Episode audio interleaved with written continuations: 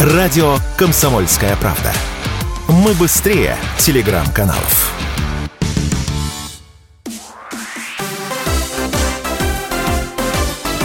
Новости спорта. Петербургский СКА впервые в сезоне победил московский «Спартак» в матче регулярного чемпионата континентальной хоккейной лиги. Игра в Санкт-Петербурге закончилась со счетом 3-2. Во втором периоде тренерский штаб СКА попросил видеоповтор после второй шайбы «Спартака» по поводу возможной игры высоко поднятой клюшкой. Гол был засчитан, а СКА получил командный штраф за задержку игры. Это третий матч в сезоне между командами. Две предыдущие встречи остались за «Спартаком». «Спартак» продолжает лидировать в западной конференции, опережая московское «Динамо» по дополнительным показателям. В другом матче чемпионата КХЛ уфимский Салават Юлаев победил омский «Авангард». Встреча в Уфе завершилась со счетом 3-1. У «Авангарда» прервалась десятиматчевая победная серия.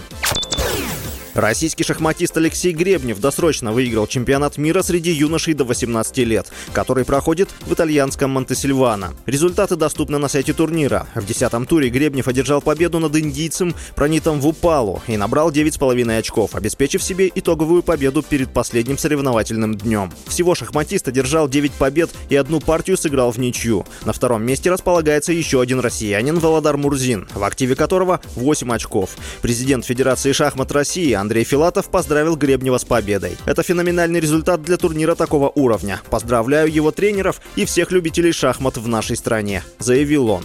С вами был Василий Воронин. Больше спортивных новостей читайте на сайте sportkp.ru